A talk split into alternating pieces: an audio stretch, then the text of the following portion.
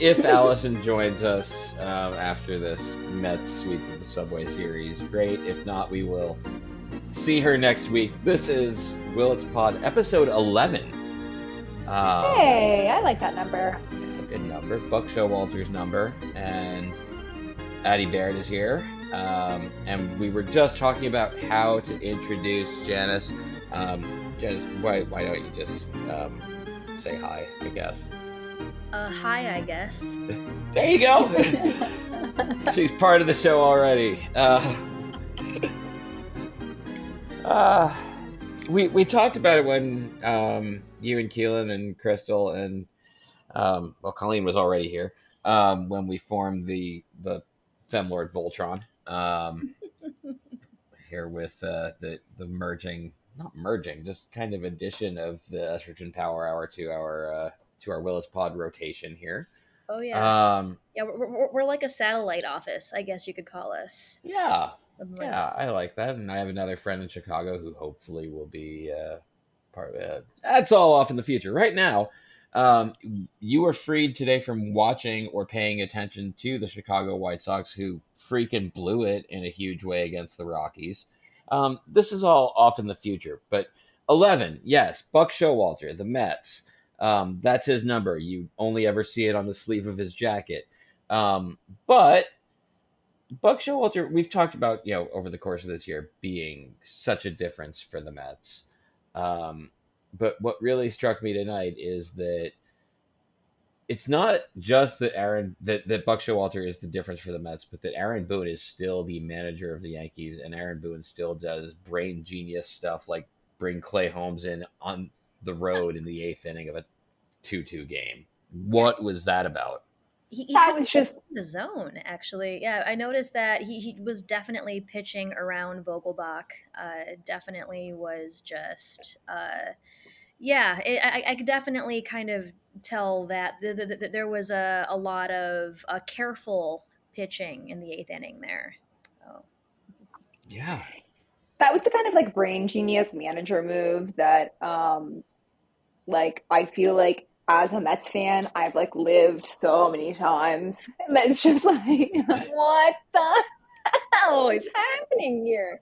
And it's just another one of those cases where it's like, I feel like this year, so many things that the Mets used to do is happening to teams playing the Mets, and it feels it very um, makes no sense to me at all. Yeah. It feels very strange, but no, uh, oh, so it's you know, bizarro world where you go all the way back to the Nolan Arenado error in the huge inning in St. Louis, two outs in the ninth. Uh, yep, yep. That's that that it started there, and it continued. that was the first. Yeah, no, it totally does it's such a it's like it, it feels and every time it happens like why like why is aaron boone putting his closer in in the eighth inning it's sort of like i have a moment of being like oh yeah okay at this point it's like these Mets are this is this is how we start the pod every week. I feel like it's like, yeah. boy, these Mets are a, a little different. yeah, and and you know you get Buck too, getting away with because he's put Diaz in in the eighth a couple times, but it yep. made sense when he does it. And then, um, you know, we're talking about this. It's again, like we said in the past, but this is um, just elemental for this year's Mets. Oh, Addie's cat is here. It's my uh, boyfriend's cat. Nice. I should clarify, but she's great. Anyway, sorry. Um, Seth Lugo pitching to Aaron Judge with two outs and the runner on base in the ninth inning. Um, the 2016 through 2021 Mets, uh, Judge is hitting a ball 800 feet. Not even a doubt in my mind. That's a 4 2 game when you decide to pitch to Judge with any base open. Like, I, I get not intentionally walking him, but when Lugo threw him a strike for strike one, and it was like it was 92, a slider that was not particularly um horizontally mobile uh, as sliders go. 92 mile an hour. So diplomatic. um, and Judge swing, swings and misses. Um, and then the Mets win that game the way that they do, which is just yeah. I I don't know. I don't know now what to expect going into when people actually will hear this, which is the trade deadline. Um, what the hell? Like, do we expect that the Mets are going to add good players who work out because we live in the upside down now? I, look, I honestly, I, I guess I do. I don't even want to say it out loud, but it's like sometimes I also have to remember, like, there is a very literal, like, factual thing that is a, at least some part of what's going on here, which is that we have the richest owner in baseball now. Yeah. And Billy Eppler took a lot of crap for not putting together teams in Anaheim to get to the playoffs with Mike Trout. Um, he did have a very rich owner there. Arte Moreno is definitely very, very wealthy, but does he spend that money on the Los Angeles Angels of Anaheim, Orange County, California? Um, not is he more of a meddler than Steve Cohen? Um, did Billy Eppler just learn from that experience? Because the moves that, that he's made in putting together this team, you know, go go back to what the Mets did in free agency and in, in, the offseason and bringing in Marte and uh, Canha and Eduardo Escobar, who you know has a huge hit in a big spot and has started off the second half well when he's really really needed to. Um, this is different shit. Yeah, and I I saw some like you know ESPN rumor today that Eppler reached out about Ohtani just to see. What was in the Athletic? oh, it was in the Athletic. Yeah, excuse me, not ESPN. I'm obsessed with that. Like, look, clearly, I think the Mets. Um, and look, they wanted to be in the mix on Soto. I think you know we've now kind of moved yeah. on from that possibility. I think the Nats have made it clear they don't want to I, I, don't know. At least I saw something that the Nats were like not really wanting to give him to the Mets. I'm not going to count anything out until, um, and because the other thing the Mets can do is say, "Oh gosh, you happen to owe millions and millions and millions of dollars in deferred money to one of our employees." Hmm, interesting. Um, Max Scherzer is he's not the Bobby Bonilla of the Nationals. They did a lot of deferred money deals down there, um, and it got them a flag that will fly forever because that is what flags do. Uh, however, um, the Lerners now intend to sell the team, and eh, eh, that deferred That's money. point, to be honest. I hadn't thought about that. Um, I mean, look, if people are listening to this podcast and Juan Soto and Shohei Ohtani are Mets right now. yeah, I'm just kind of listening to this, uh, and I guess as someone who roots for a very incomplete baseball team, I'm just kind of over here like I, I kind of feel like that whole uh, SpongeBob meme where Squidward is kind of looking outside while uh, SpongeBob and Patrick are like outside, you know, romping around. So I- I'm Squidward, and y'all are SpongeBob and Patrick, all you know, just fantasizing about having uh, Ohtani and Soto on your team. And I guess like my question for you two is, say, like I'm sure there's an answer to this, but do the Mets have like any particular needs at the current moment? Because in, in, my opinion, they seem like a pretty complete team. I mean, I know that DeGrom is coming back pretty soon, uh, so that's really great news for y'all. But as for uh, like possible holes, uh, I don't know.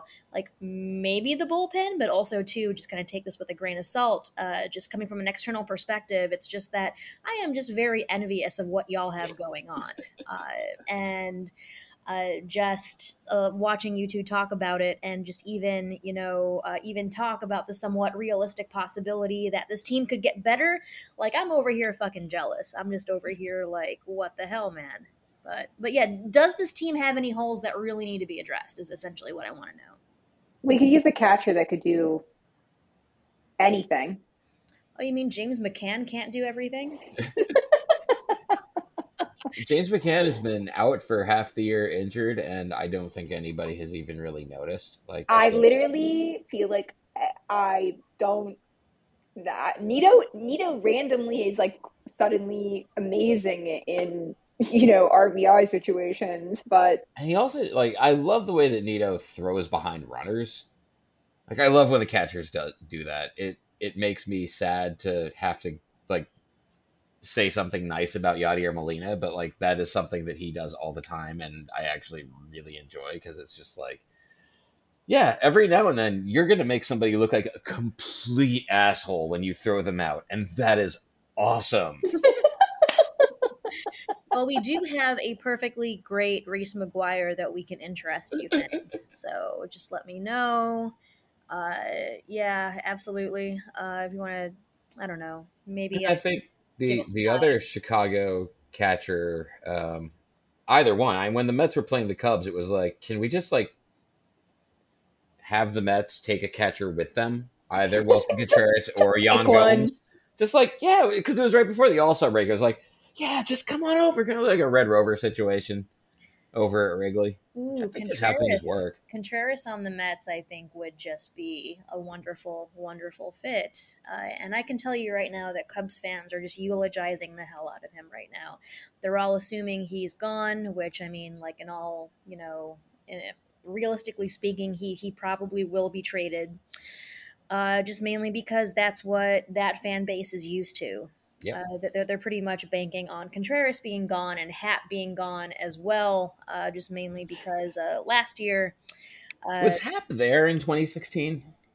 Or was he not up yet? I can't remember. I was at the World Series and I don't remember if he was like a September call up that year. Yeah, like I, either way, he was like the next wave, and now yeah. he's already going to be gone. That's amazing how quickly it has just tanked on them. Oh, absolutely. Yeah. Uh, the Cubs have kind of become like the new Pirates in a sense, where essentially you could probably just count on, you know, both of your hands that all of these players who have gone on to become absolutely great. Uh, I, went to a Cubs game uh, last, like, like, late last year, and I believe like the only recognizable player uh, whose jersey you could buy in the gift shop was Frank Schwindel. Uh, so that kind of goes to show you. Pitcher? no, no. Uh, I essentially they're essentially just trying to market all of these players like as the next you know hot thing. So i know like seiya suzuki is definitely one of them uh, who i particularly like. I, I, think seiya suzuki is a pretty exciting player uh, but of course too uh, there's oh who else? Oh my goodness um, my cubs knowledge is going out the window here. That's fine. They're irrelevant yeah, as opposed to every other Cubs player that you know like has an OPS over 800, they're also going out the window as well. So that that's one thing that we have in common there.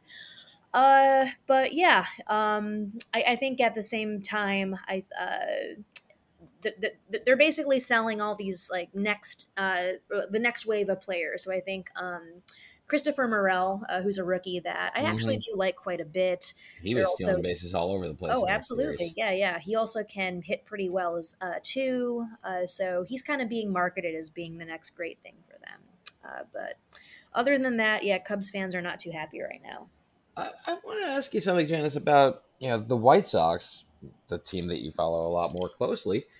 Um, they have you know this this really rough season that they're going through where they did feel kind of like they had had sort of a this year's Mets kind of thing going on a little bit. Like, at least when, you know,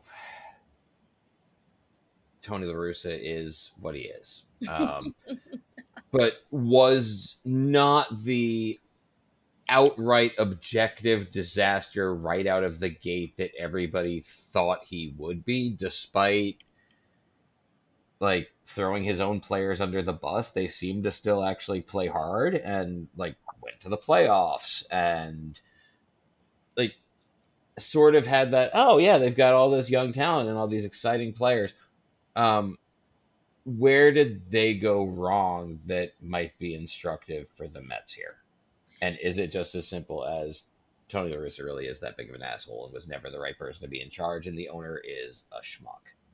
Well, uh, I, think uh, definitely the latter of what you said is certainly true. And of course, too, you will see plenty of people doing all sorts of mental gymnastics into, uh, oh, I thought the clubhouse was in shambles, or I thought that, you know, Tony La Russa had an awful relationship with his players. And I mean, to think of it on the player side, I mean, I don't think I would, you know, just go on air and badmouth my boss uh, to the media. So, of course, you know, you're going to hear that you know everything is all sunshine and rainbows from players like uh, Tim Anderson and Liam Hendriks and Lucas Giolito.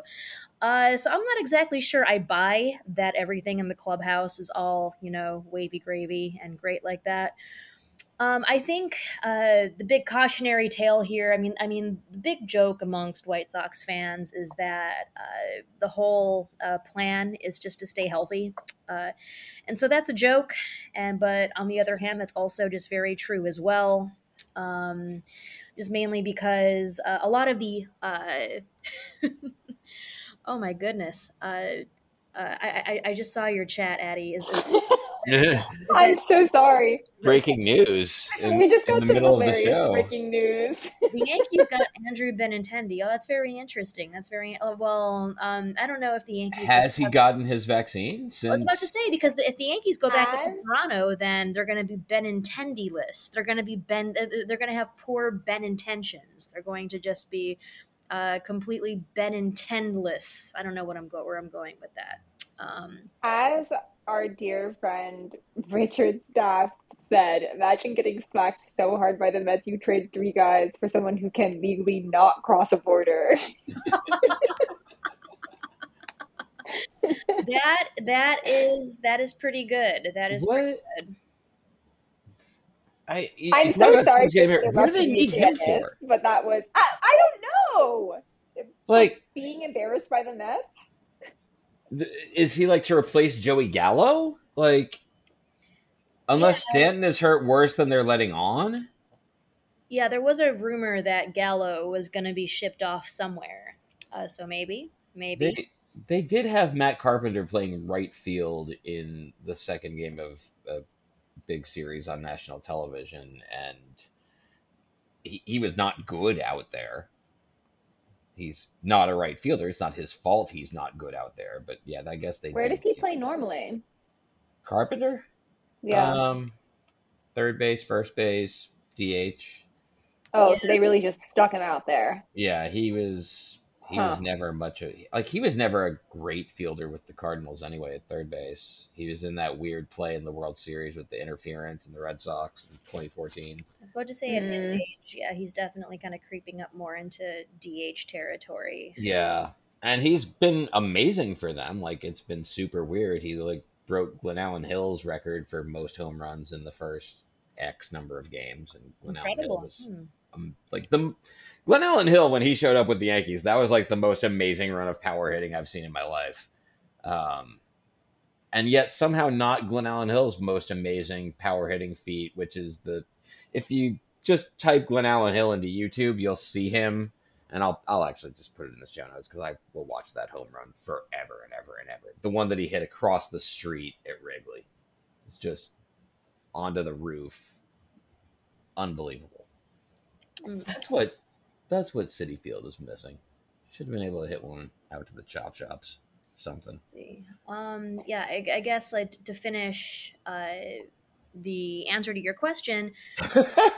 yeah, I'm so sorry. Oh no, no, no, it's fine. It's fine. I, I, I think that's yeah, very important. Sorry. To very important to know. Uh, so I'm actually glad you dropped that in the chat. Uh, so uh, essentially, uh, the one thing that the Mets can uh, learn uh, from the White Sox is also to uh, uh, not hit as many ground balls. there's been plenty of grievances filed with the White Sox hitting coach, Frank Menechino, who, weirdly enough, um, like the White Sox have also hit fewer home runs this year than they have in a long while.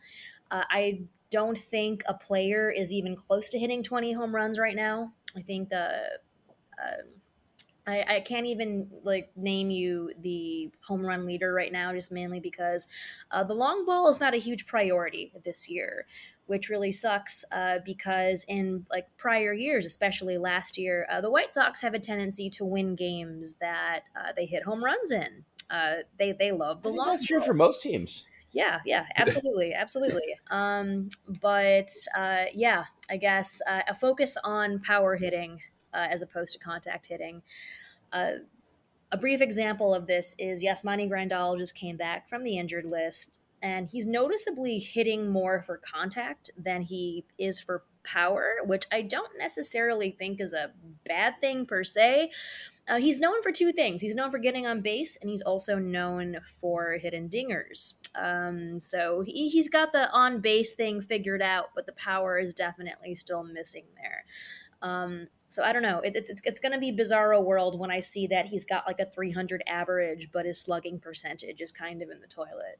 Uh, but otherwise, I, I don't know if like Yasmani is kind of uh, you know, changing his approach, where he's being more of a Gavin Lux type hitter and kind of like just ignoring uh, hitting for power altogether, or what. Uh, but also, too, he's only been back for two games, so I'm not going to jump to any ridiculous conclusions here. Um, uh, the, the big joke uh, at, at, Estrogen Power Hour is that I am just an eternal Yasmani Grandal uh, fangirl. Um, I, I love him. Like a I, grand optimist. Yeah, I, am a grand optimist. Yeah, um, I, I loved him ever since he was like even just uh, passing balls with the Dodgers. Um, it, it, it's one of those inexplicable uh, fandoms, I guess you could say.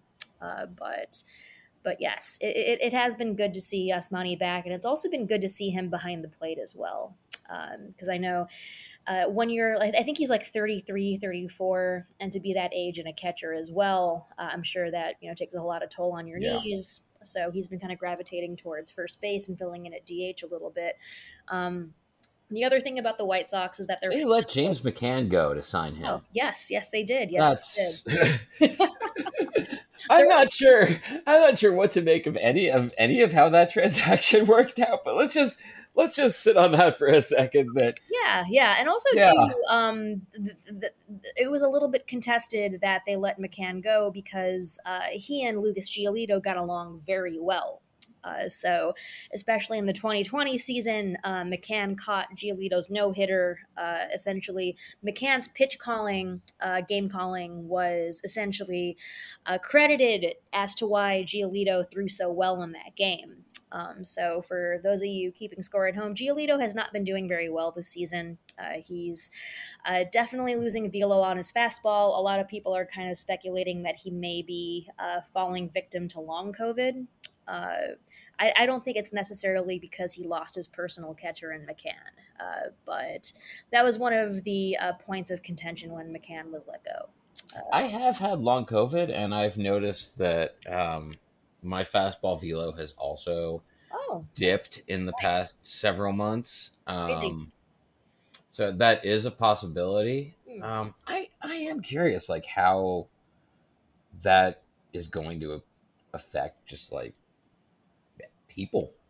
Yeah. I mean, like we're we're still seeing like athletes go out and like I know for me, um, like I got COVID in the first very first wave and didn't really find out about it until I got long COVID in October of 2020. Um, and didn't really even find out then until like we had ruled out everything else that the long COVID could have been, and it was like, ah, yes, you did have COVID in there, and now I've had it again, and it's like, well, what's going to happen in another six months? After I had COVID in April. Like, what happens in October, November of this year? Am I gonna go through this again? And since now, like, so many people have had it, and so many people don't even know they had it, and like, the long COVID is not, um, it's not related in any way to like how severe your infection was. I don't want to be like scary McScarrison, but um, it's it's an interesting thing that I think that our society is completely unprepared for. That might be a really I mean, we're just totally unprepared for so much anyway. And I've brought us all the way back down. Um, also, Mike Trout is hurt.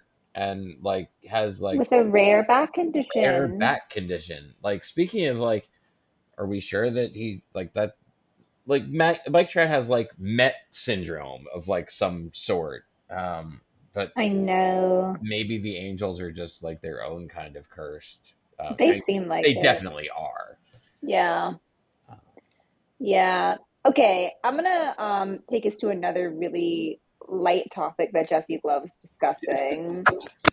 but I can't get I can't end this podcast without without addressing this point, which Jesse has come out previously on this podcast as both a Mets and Yankees fan. And I mm-hmm. would just like to understand your experience of the Subway series because for me, my experience of the Subway series is pure, you know, prejudice, hatred, and, you know, deep need for like blood victory. And we got that. And I would like to understand what happens in your mind.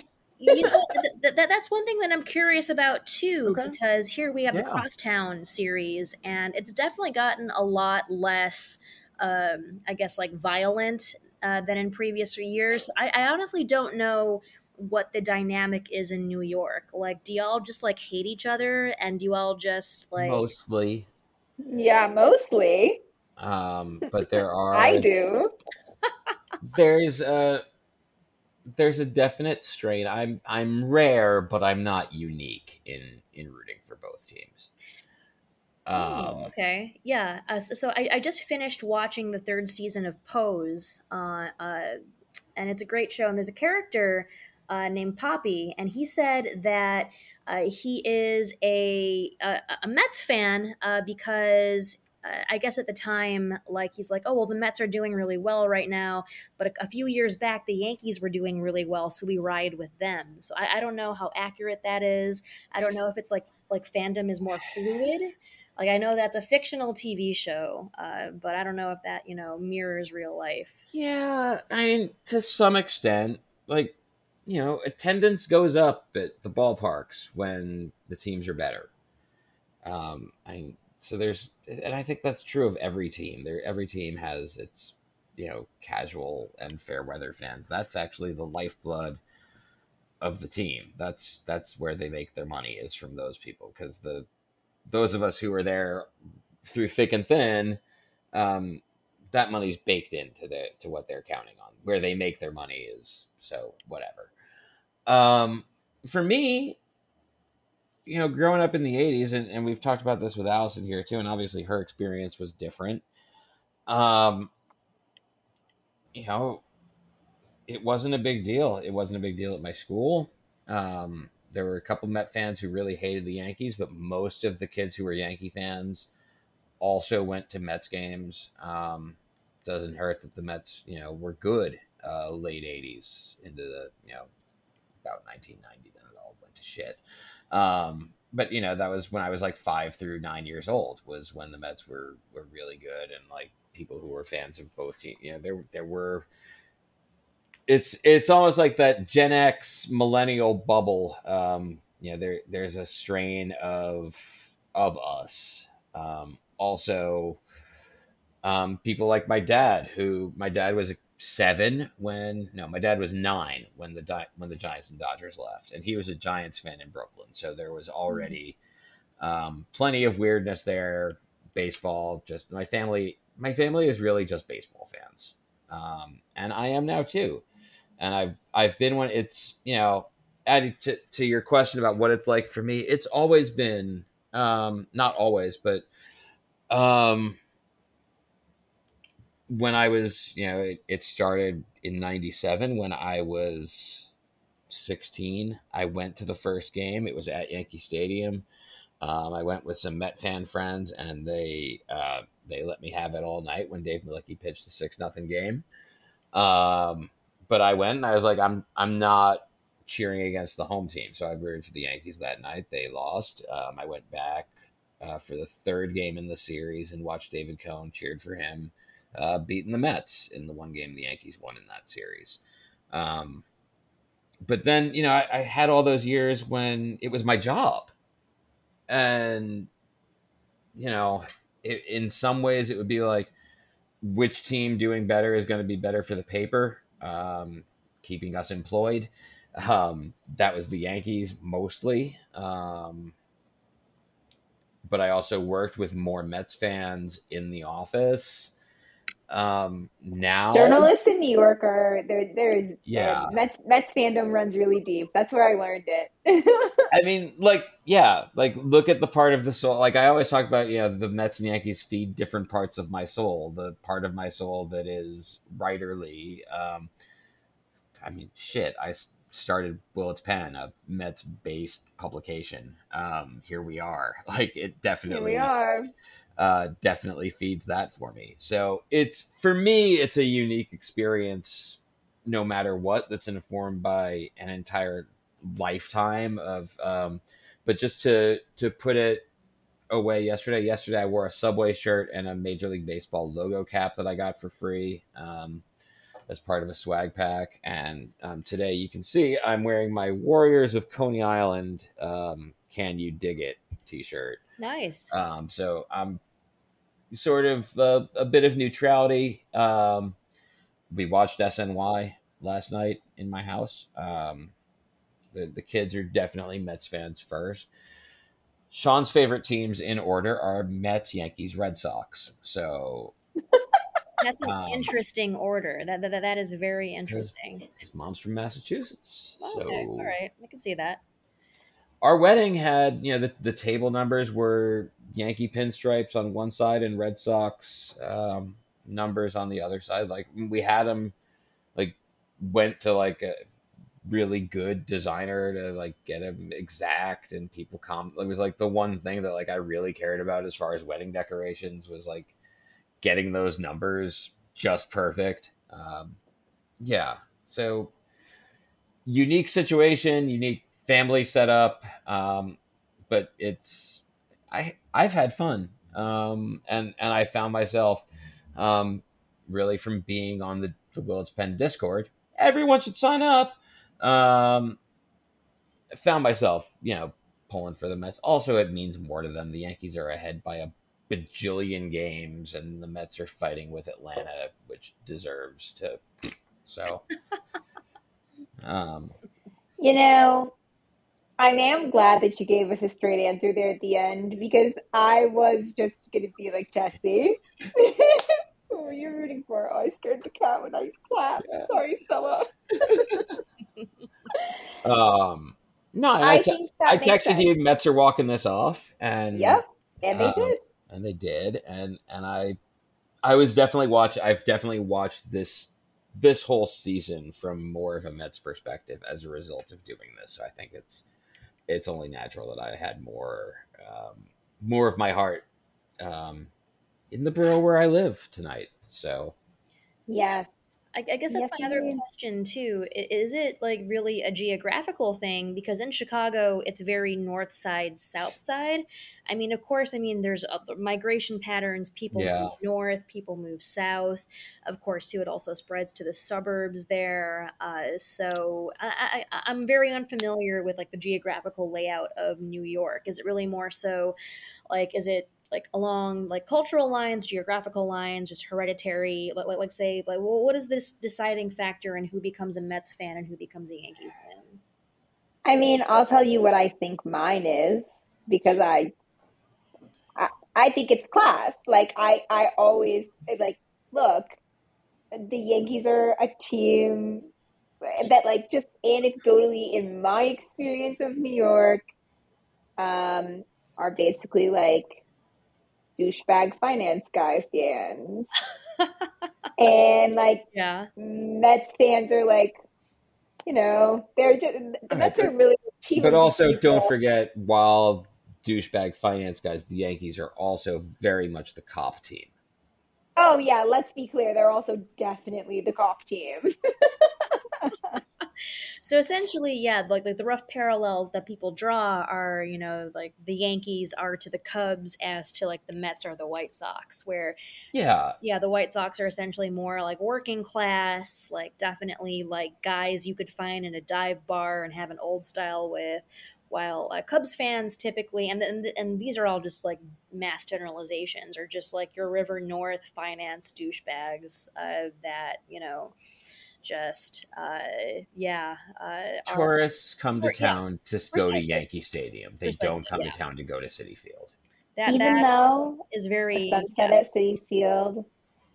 Unparalleled. far superior ballpark, and with you so take beautiful. The, take the train out there, you can see the Unisphere. And... Mm. Oh, it's gorgeous. That's- I was sneakily in New York uh, last week to see a friend for just a minute, and we went to a game, and it was just like it like made me emotional to like be on the seven line and see the sunset and be in the park and see Keith's number. It's just stunning. The planes. I think we were at the same game. We're, you were at the same game as me on Friday. yeah, I think I was.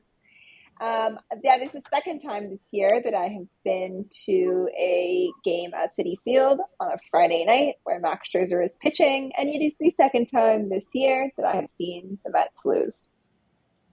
Yeah, that was a rough game. Yeah. So stop coming to New York think, on Fridays to watch Max Scherzer pitch. Damn it! I know. I'm like I cursed it. I think it was really like right around the time that I was like, "This game sucks." But I realized you were there, and I was just like, "Nah, this is not the vibe." Well, um, yeah. Next time, text me if you're at the ballpark and think I might be there. Jeez. I know. I'm sorry. Um, I, uh, Janice, you should friend. do the same if if you happen to find yourself at um, a Yankees or Mets game, a game in New York. Um, text me. I might be there. I actually or, was planning on visiting New York sometime in August. I don't know when. Great. Um, but I, have been trying to like find like the Stonehenge of like where um, the, the Yankees and Mets will both be in town, so I can hit up both ballparks. Maybe also hit up a New York Liberty game uh, at the same time. Uh, like, it, yeah, I, I would absolutely love to do that. Um, so yes, especially because my my terrible introduction, we we've talked about it on an episode you weren't on, but you, in addition to doing the White Sox, you cover the WNBA for Chigo Sports. Chigo, yes, yes, Chigo Sports. Yeah, uh, it, it, it's a new uh, media outlet. Uh, there was a woman at the game yesterday uh, that was asking me what the hell CHGO was, and uh, she's like. She was like I've, I've never heard of that before in my entire life and i'm like oh well you know i have a show on youtube every monday at 5.30 you should tune in we talk about the sky we talk a lot of shit uh, and she's like, Yeah, I, I don't know what that is. And I'm like, Oh, well, it was very lovely meeting you anyway. Um, so, yeah, essentially with that, uh, it, has been an interesting. Uh, doesn't know what YouTube is? That's an unfamiliar platform to her. Uh, I mean, she knew what it was, but she apparently had no idea that you could like broadcast live shows via YouTube. Uh, but but otherwise, she was a lovely woman. Uh, she gave me a, like a plate of brownies uh, like like she's like, oh, do you work for the news? And I'm like, yeah, I work for the news. do you work for the news? And, and, and, and, she's like, you know, yeah, have some brownies. And I'm like, why? Thank you very much. Of course, I'm I'm a sucker for sweets. Um, like if, if you offer me like a plate of sweets, doesn't matter what it is, like you can like lace it with fentanyl. I like I I, I will like eat whatever sweets you give me. So uh, tip for the future, yeah. Um, like like I, I will never turn down sweets. Uh, so I'm I'm there eating these brownies that this woman gave me, and I'm like, yeah, you know, I I, I work for the news, and you know, I'm just here, you know, live tweeting this game. I'm gonna go ask. Uh, uh, Coach Wade and Candace Parker and whatnot questions after the game. It's a great life. Um, but covering two sports, honestly, is pretty exhausting. This is my first year doing mm-hmm. it. Um, so to kind of have to switch hats is uh, very exhausting because you have to physically switch hats. Like sometimes I'll just be, you know, wearing one hat. What does a, a WNBA hat look like? I know what a baseball hat is, but a, a WNBA hat, what, what would that be? Uh, uh, they don't actually wear hats, uh, but but but but they, but they exist. They exist. Uh, yeah, uh, I know. Like, I mean, Diamond DeShields, who plays for the Mercury now, uh, she wears a headband, and so I actually tried to wear a headband one time, but my head is so large that uh, it, it I, I, just looked ridiculous. It, it, looks great on Diamond, but on me, like I, I don't know, I, I just couldn't pull the headband off. But. Headbands are hard. They're they are. Um, it's it's difficult to find the right headband for your head, and I think it's very different for every person. Um, I should have brought my hat that I was wearing today to the podcast. It's just a hat that says blog across the front, and that's my real team. It's blogging. Speaking of which, we we do sell Willets Pen hats at willetspen.com. I think it's slash merch. Either way, go to willetspen.com.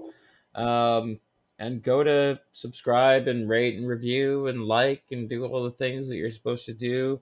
Because uh, we've been talking for like 40 minutes now, and it doesn't really even seem like that long, but it is, and we should go so that we can. Yeah, thanks for hanging uh, with us. Yeah, um, we'll we'll come back another time, and Allison will be. Um, I can't promise Allison's not going to be on drugs, but she's not going to be on drugs that prevent her from appearing on the show the next time she appears on the show. Because if she took Let's drugs that appeared, prevented her from appearing on the show, such as the drugs that she took tonight that prevented her from appearing on the show, then she wouldn't appear on the show. So when she appears on the show, she won't be on the drugs to prevent her from appearing on the show. There we go.